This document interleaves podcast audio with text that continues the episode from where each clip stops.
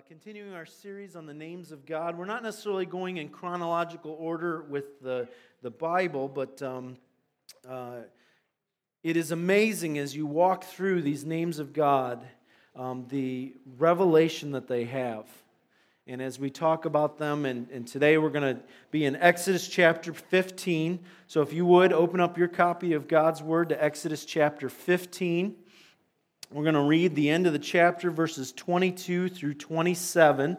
So if you would find that, and if you would stand as we read this together, um, we will start this morning with the word. Starting at verse 22 of Exodus chapter 15, it says Then Moses made Israel set out from the Red Sea, and they went into the wilderness of Shur. They went three days in the wilderness and found no water. When they came to Marah, they could not drink the water of Marah because it was bitter. Therefore, it was named Marah. And the people grumbled against Moses, saying, What shall we drink?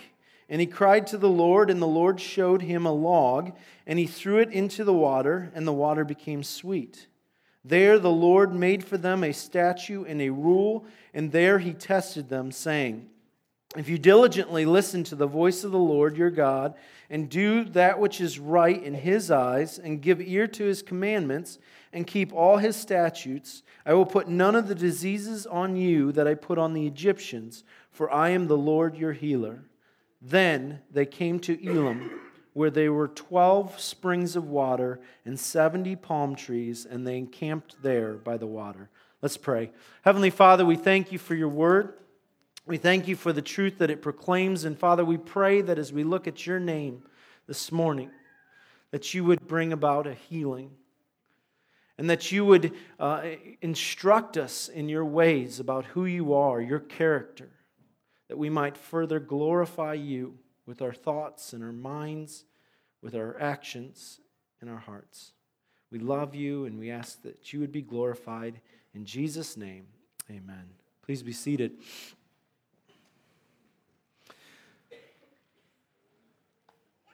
You know, as I was thinking of this sermon and the name here, I'm just going to throw it right out to you. It's in verse 26 Jehovah Rapha. It's a fun one to pronounce. Rapha. I'm sure that's the correct pronunciation, right? I was always taught if you don't know how to pronounce something, just say it with confidence and people will believe you. So, uh, Jehovah Rapha means the Lord your healer. And I was trying to think of a great illustration of the times that I've been sick or in the hospital. I've only really been in the hospital twice, and I was only admitted once. Um, the first time was when I decided to try and trim my fingernails with a table saw. Um, didn't work so well. I don't recommend it. Um, uh, but I went to the ER. I was not admitted. Um, but I did find that if you cut your bone the day before you go on vacation, it makes swimming miserable. Um, you can't really do it. Um, and then the second time was when I drove myself to the ER with appendicitis, to which the next year, when my wife had it, she apologized profusely for making me go by myself. But I want to walk through the text here. I want to look at the context of the name first, and then we're going to look at the call of the name. And um, its significance to us. And I was really encouraged and found some uh, really exciting things as I walked through this and just some uh, profound truths from the Word. Um, this week, as I spent some time, um, it was one of those weeks that was just filled with nonstop uh, busyness. And so, when you have those types of weeks, you wonder, when am I going to have time to spend in the Word to prepare, and the Lord was very gracious. But uh, I want to walk through the context first. And the first thing here in this text is a problem that happens. You see, you look at the timing of this text, and you put the whole backdrop down first. The backdrop is this you know, 430 years of slavery to the Egyptians. That's what the Israelites were 430 years in slavery and bondage to the Pharaohs. Um, and, and they had spent all that time uh, into a place where it got so bad that they were ordering the execution of, of babies, of the Hebrew babies. And uh, so the story goes on. Moses is called out uh, by God, sent into the wilderness for 40 years of preparation and training, and then God sends him back this, uh, to, to Pharaoh as the messenger of God to free his people. And of course, we can read through Exodus, the first 12 chapters, um, uh, first 14 chapters, really, of, of how God confronts Pharaoh, and you've got the 10 plagues, and it, it culminates in the, the execution of the, the oldest uh, son. And finally, Pharaoh says, Go, get out of here. And as he sends them out, they're, they're gathering treasures. The Egyptians are literally heaping gold and silver upon the Israelites as they leave, saying, Get out of here, go. And, and they start to go. And as they leave, um, Pharaoh has a change of heart, right? And he says, I'm going to, you know, we just let a million to two million plus uh, free labor leave. And so he sends out the Egyptian army. And of course, they get to the Red Sea, and uh, the, the miraculous happens. God proving. So, so they've witnessed these 10 plagues. Then they get to the Red Sea. They've got the Red Sea in front of them, the Egyptian army behind them. And, and God tells Moses, you know, lift up the staff, and the, the water is parted. And it says that they walked. It doesn't say, notice what it says. They didn't walk on muddy ground, they walked on dry ground. I don't understand the miracle of that. But they walked across on dry ground, and, and, and these, I don't know, I've seen the movies sometimes where they've got like the walls and you see the fish swimming by and stuff. I don't know what it was like, but I can imagine it was this amazing thing. They crossed the Red Sea and, and, and their freedom, right? Because as soon as they step foot on the other side, the Egyptian army says, Let's follow after them. They, they start to go, and immediately the walls of the water collapse, and the Egyptian army is wiped out. Can you imagine that experience? Watching and witnessing the mighty power of Jehovah in the midst of all these things 430 years of slavery. And, and then they're finally they're witnessing all the plagues of God confronting the Egyptian gods, by the way. And in each one, he's shown victorious and glorious and almighty. And then they get to the Red Sea problem, but God says, No, it's not a problem. He parts the Red Sea, they cross the Red Sea, and then he wipes out the enemy army in one fell swoop.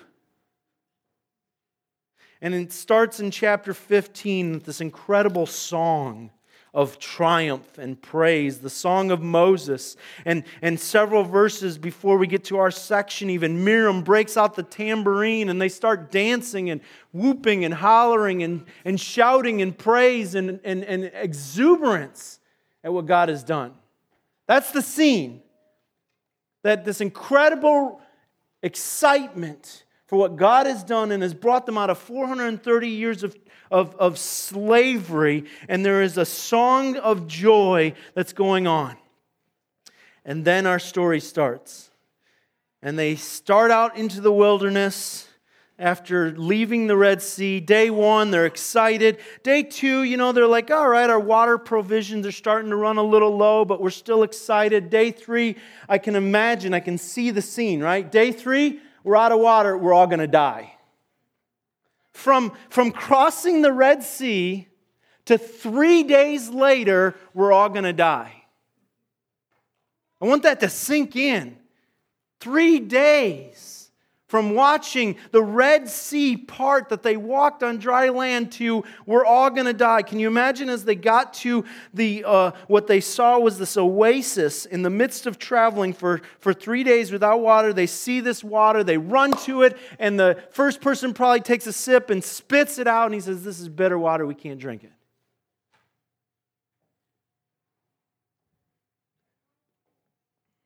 They've run out of water. And there's a truth I want you to understand as the first part of context here. Notice, it was God that led them to the troubled waters.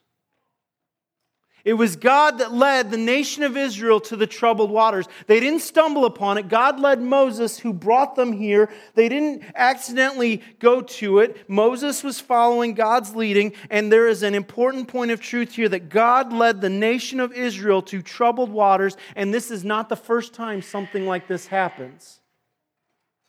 There is context over and over and over again in Scripture where God leads his people into troubled bitter waters.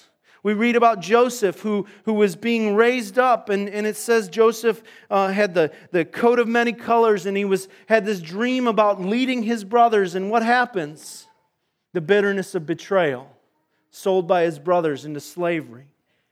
Naomi, we studied Naomi last year in the book of Ruth, and Naomi experiences the bitterness of death and destruction at the loss of her, her husband and her two sons. And she goes out and she comes back and she says, Don't call me Naomi anymore, call me Mara, because my life has been touched with bitterness. We see Hannah, who struggles and prays and cries out in bitterness because of barrenness. Job, the ultimate picture for us of a man who was called righteous, in whom there was no, uh, there was nothing that, that, that was seen. And so God said, Look at my servant Job, and what happens to him? Death and destruction, to the point where he even received disease. And it's a very disturbing picture when you read it and you read how he took pots to scrape the boils off of his body. Bitterness Hosea, the prophet called by God, and he, and he goes to speak and proclaim the truth of God. And what is his bitterness? His wife was an adulteress. Bitterness over and over and again. And God leads his people there. And so the story goes that God leads them to bitter waters. And I find it interesting as we walk, continue to walk through the story, there are two responses you'll notice. There's a posture here that I think will become very important as we come back to these two very important points later on. So there are two responses, right? The people, as they come to the bitter waters, what do they say? They start to grumble and complain against Moses. Why'd you bring us here? We're all going to die. But there's a contrast, right? Because what does Moses do? I'm sure he had concerns. You know, he's got one to two million people. He's led out here in the middle of the desert, no water. What does he do? It says in verse 25, he cried to the Lord, to Jehovah, and the Lord showed him a log. And he threw it in the water, and the water became sweet. Moses obeys without questioning. And I think there's another point of, of, of importance here, and we're not going to spend a lot of time on this, but I want you to notice this. I want you to take this in. It's such a cool thing. God healed the waters, and He could have just made them not bitter, right? That's what they needed. They needed water that wasn't bitter. And God could have taken the water and made it regular, clean tap water. But notice what it says. He goes above and beyond. It says that He made the water sweet. Brothers and sisters, we have a God who not only answers prayer, but goes above and beyond, as in Ephesians chapter 3, verse 20, where Paul says that him who is able to do far more abundantly than all that we can ask or think. That's our God. That's Jehovah here that we're talking about. So the people came, they were, they were filled with distress, they were filled with despair and disheartenment. Moses had concerns, but his response was to pray, and God answers. And he makes the water not just bitter, but sweet. And then God gives us a principle, and we're not going to spend hardly any time on this, but I just want to emphasize it for you because there's some, some more pointed stuff we want to get to. But the principle is this in summary. So, starting at verse 26, he says, If you will diligently listen to the voice of the Lord your God and do what is right in his eyes and give ear to his commandments and keep all his statutes, I will put none of the diseases on you that I put on the Egyptians, for I am the Lord your healer. And that's where our name comes from. And here's the principle that God gives this principle is simply this that blessing blessing flows from obedience. That when we obey, God blesses. That's the principle, and that is an incredible principle that we could preach 10 sermons on, but that's not the name that we're going to focus on this morning. But I want you to think through that, write that down, remember it, because it's a very important principle that obedience, that, I'm sorry, blessings flow when we obey. That's why in, in uh, uh, 1 Samuel, when uh, Saul disobeys God, uh, Samuel comes to Saul and he says, uh, what, What's going on here? And Saul says, No, I did what was right. And Samuel says, No, you didn't. I told you to wipe out all the Amalekites, and, and I hear these cows and I hear these sheep. What's going on? And Saul says, No, I kept the best to sacrifice to God. And Saul Samuel answers in this incredible uh, statement. He says, uh, "It is better to obey than to sacrifice." that God's delight is in our obedience. Okay, so that's the context because the name then is Jehovah Rapha. I am the Lord your healer. And he heals. And so, what does all this have to do for us? And how do we walk through this for us? So, we, we look at the context of what happens and, and that God comes in and he heals the waters. First thing I want us to understand is a place. Bitter waters are very real. There is not a person in this room who is not experiencing bitter waters. Bitter waters are very real. They're deep, they hurt. You know how I know that everybody has them? Because we're broken people because sin ravages and destroys. I can look at a man suffering on his deathbed with cancer and know that his body has been ravaged by sin. And why does he deserve that? Bitter waters are very real, brothers and sisters. And for some of us, we are experiencing them in deep and painful ways this morning. And I want you to understand about this place two things. Number one, God often leads us to them. And the question naturally is why, and we're going to get to that. But you look here, God led them to the bitter waters, broken bodies, physically, sickness broken hearts because bitter waters, you know, we hear healing and we always think about healing the physical. There is so much more.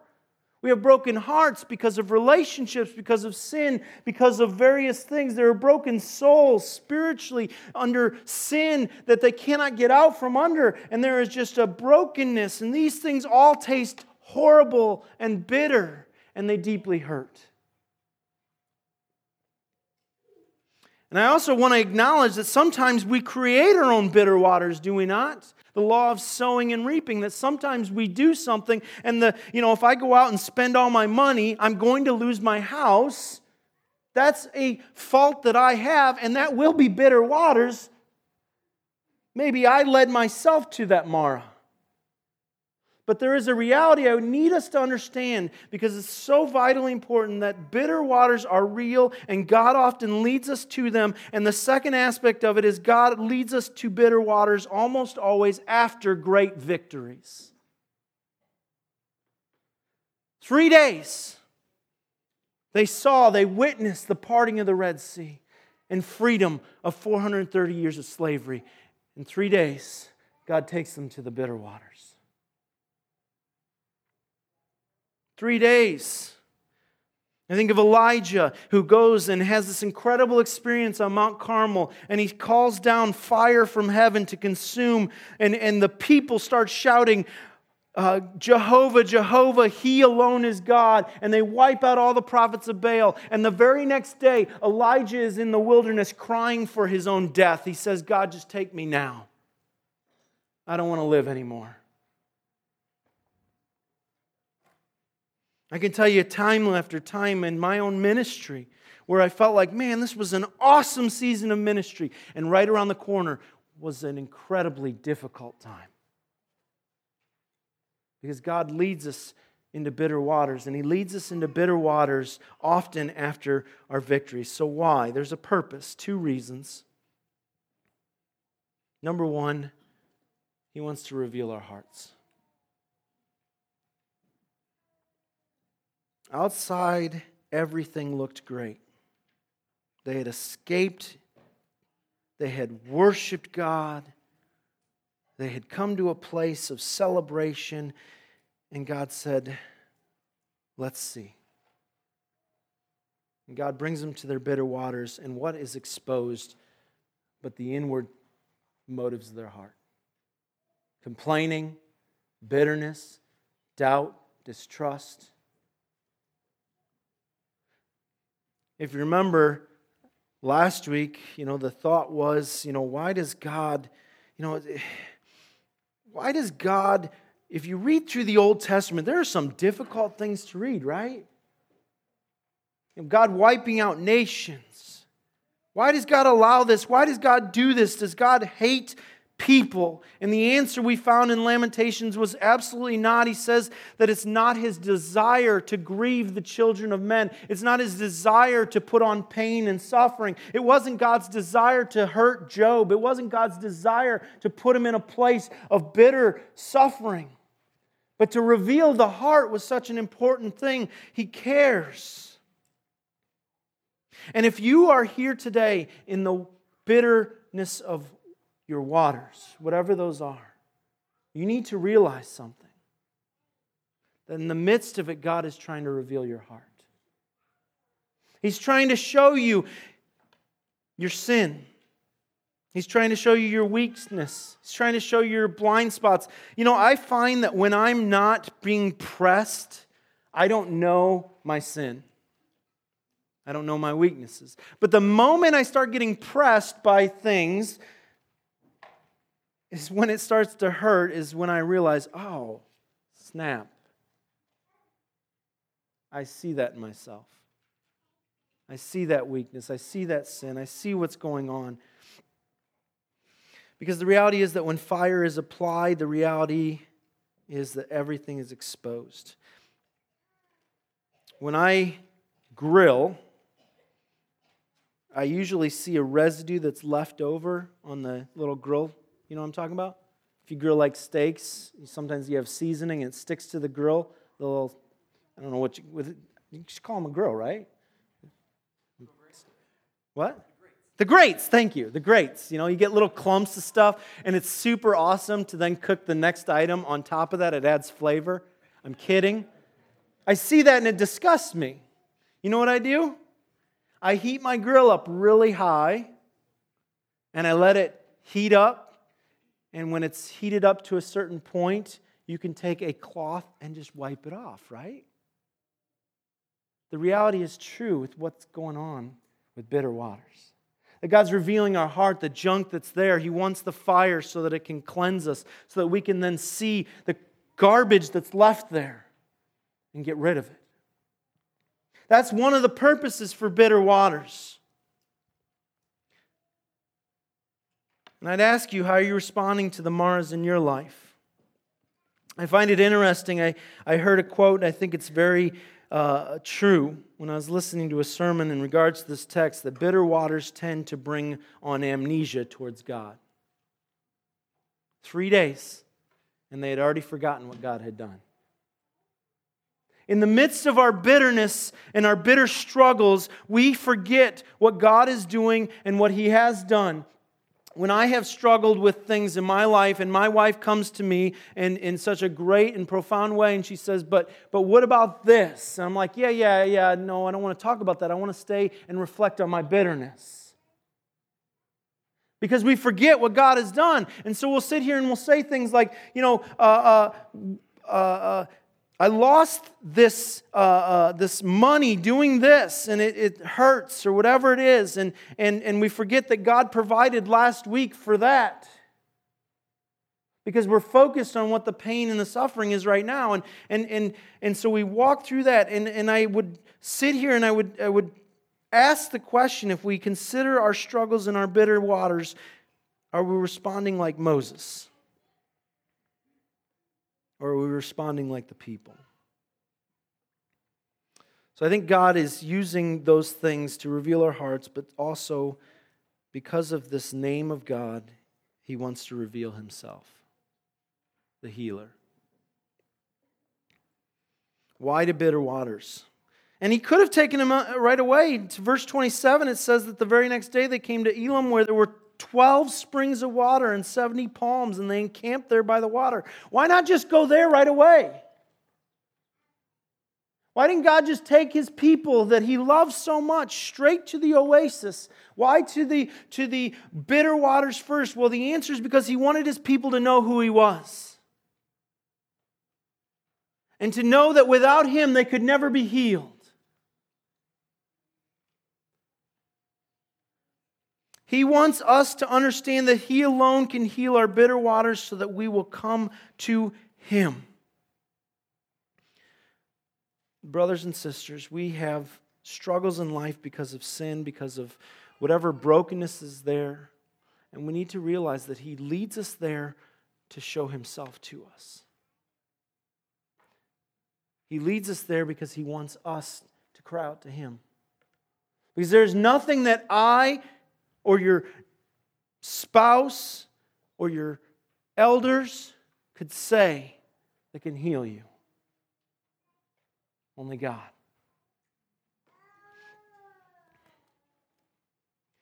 And this, you know, we, we talked last week about Genesis 22 being such a great picture of, of Calvary.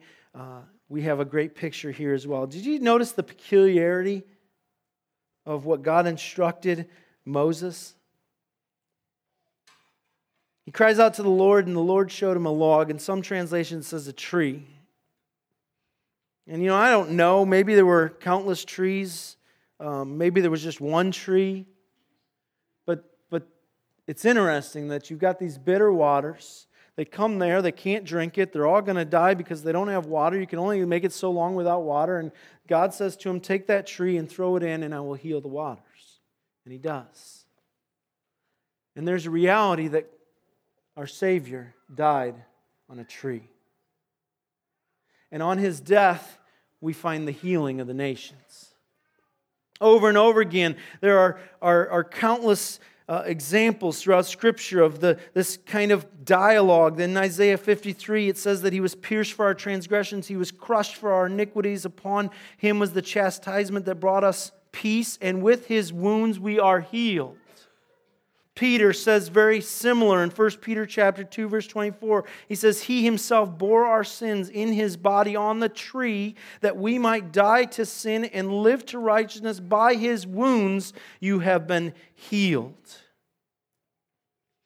Ultimately, the healer Jehovah Rapha is Jesus Christ, is he not?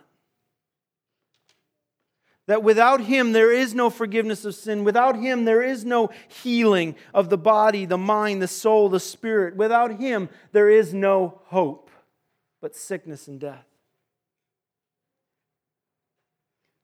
And so when we talk about Jehovah Rapha, the first thing I want us to think about is that Jesus is the great healer. It takes you about two seconds of reading the New Testament to realize the healing of Jesus. Over and over again, it talks about how he heals the sick man, he heals the lame, he heals the woman who had been subject to bleeding for 12 years. He heals, he heals.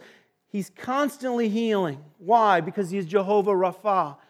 And ultimately, he heals sin and death and destruction by dying on a cross, that he would come and he would live a perfect and holy life, and then he would, on a tree, be cast into the waters of bitterness and we're told that He is the living water, that all who would drink from would have eternal life. What a great analogy.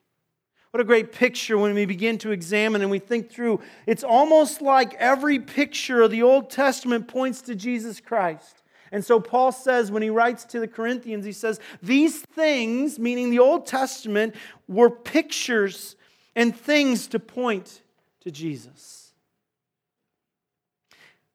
And if you are here today with no hope for a future, know this the only one who can heal you is Jehovah Rapha, who is Jesus Christ.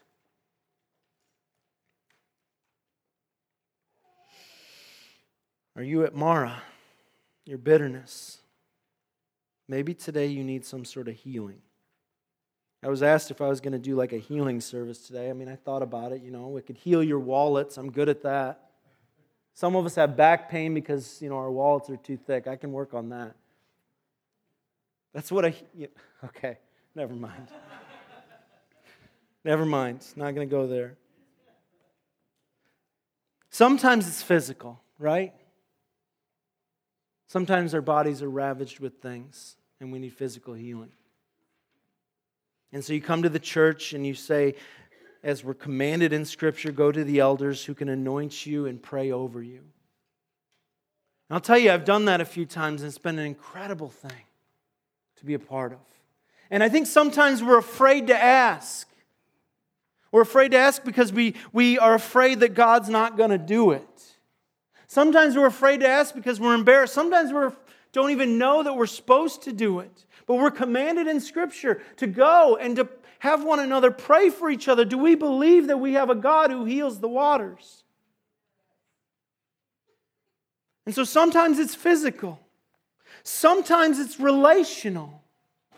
That we have brothers or sisters or wife or husband or children that there is a broken relationship and we sit here and we throw our hands up and we say, I don't know what to do, I can't do it. And you know what? You finally got to the right place because you can't do it.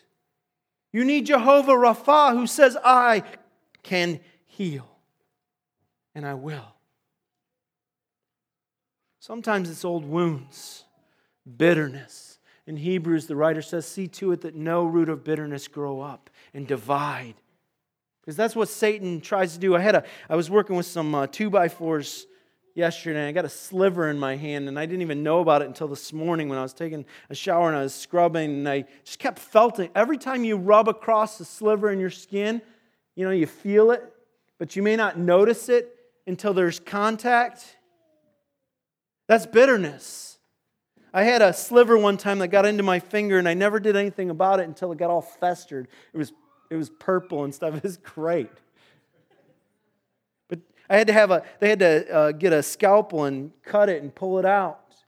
That's bitterness, brothers and sisters. We, we can have it lodged in our skin and not know about it until we come in contact with the very thing that rubs it. And you know if you're bitter. You know, if you're bitter, because I've been there, I, I get there all the time when I'm not careful to guard my heart. And, and I know I'm bitter when I see that person, and immediately my countenance changes, and I'm frustrated and I get angry. You, you know you're bitter when you have pretend conversations of what you would say to that person. If you had them in person, you know you're bitter when anytime their name comes up, you get angry. And how long have you tried to deal with that? Because I can promise you something, you can't do it on your own.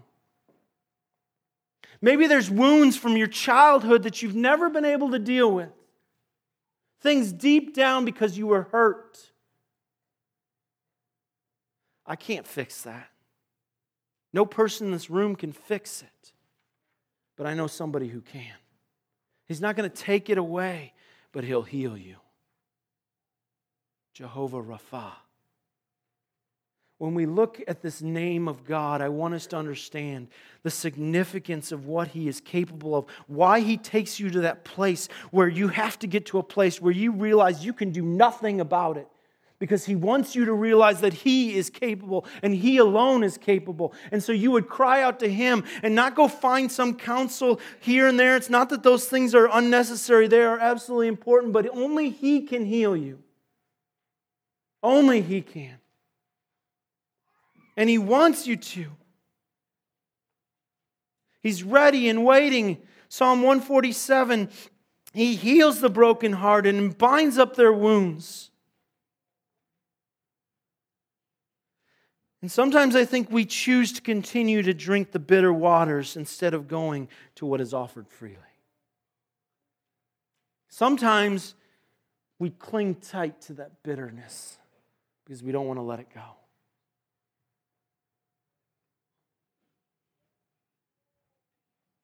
Maybe He's led you to bitterness today because He wants you to come to Him. Maybe you've been running from Him in various ways. Maybe you've been running from what He's calling you to do. Maybe you've been trying to do things on your own. And He's calling you today into a bitter place because He wants you to come to Him. I think of a verse that my wife uh, received from the Lord a, number, a while back, and it's from Isaiah chapter 38, kind of this obscure verse. Hezekiah is writing, and, and, uh, uh, and he had just gone through his sickness and he's healed. And, and he says in verse 17, Behold, it was for my welfare that I had great bitterness. Behold, it was for my welfare that I had great bitterness. You stop and pause there for a minute and think through what he just said that it was good for me to have bitterness. It was good for me to have bitter taste and bitter life. Why? In love, you have delivered my life from the pit of destruction, for you have cast all my sins behind your back. That's healing, brothers and sisters.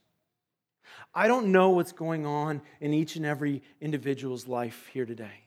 But I do know this because you are just like me, whether you want to admit it or not. That's a scary thought. But we have bitterness, bitter experiences, suffering, whether it's relational, whether it's physical, whether it's emotional, spiritual. We are here today because we are broken people and we can lay all those at the feet of Jesus and say, Jehovah Rapha, would you heal me? We're going to take communion. And communion is this that we are celebrating the healer, the one who has, for our sake, suffered and died, the one who died holy and blameless, a lamb without blemish. The one who said, I will die in their place because they cannot, and I will take their punishment and I will offer it freely my righteousness so that they can stand before, before God healed. And so by his wounds we have been made healed. And what an incredible thing that we can celebrate that, that on the third day he rose from the dead, conquering sin and death. And so we come before the table, and, and what I want us to do when we come this morning is to take some time and to consider the bitter waters that we are at today, and to offer to God our hearts and minds that we would cry out to Jehovah Rapha and say, God, would you heal me today? Because I can't deal with this bitterness any longer. I can't deal with this, this body that is ravaged by sickness and death. I can't deal with these broken relationships anymore. I can't deal with these things. Instead of complaining and saying, God, where are you? We can cry out and say, God, I know you're here. You have healed. Would you heal me today?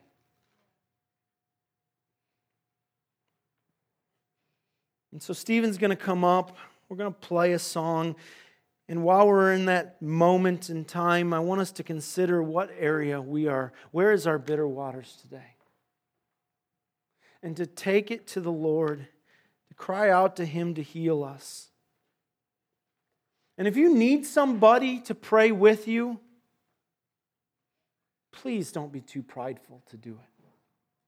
Don't worry about what somebody next to you will say. Don't worry about those things. But can we just recognize that He is able to heal and He is wanting to heal? That He has brought you to this place because He is desiring you, not because He wants to hurt you but He wants you. And after you've taken some time to consider that, to, to offer to the Lord, to ask for Him, then come and celebrate. Celebrate the ultimate, the greatest healing that He has offered. Because we are told in Scripture that, that the reason that we continually celebrate the Lord's table is because we do proclaim each time we do it His death and resurrection till He comes again.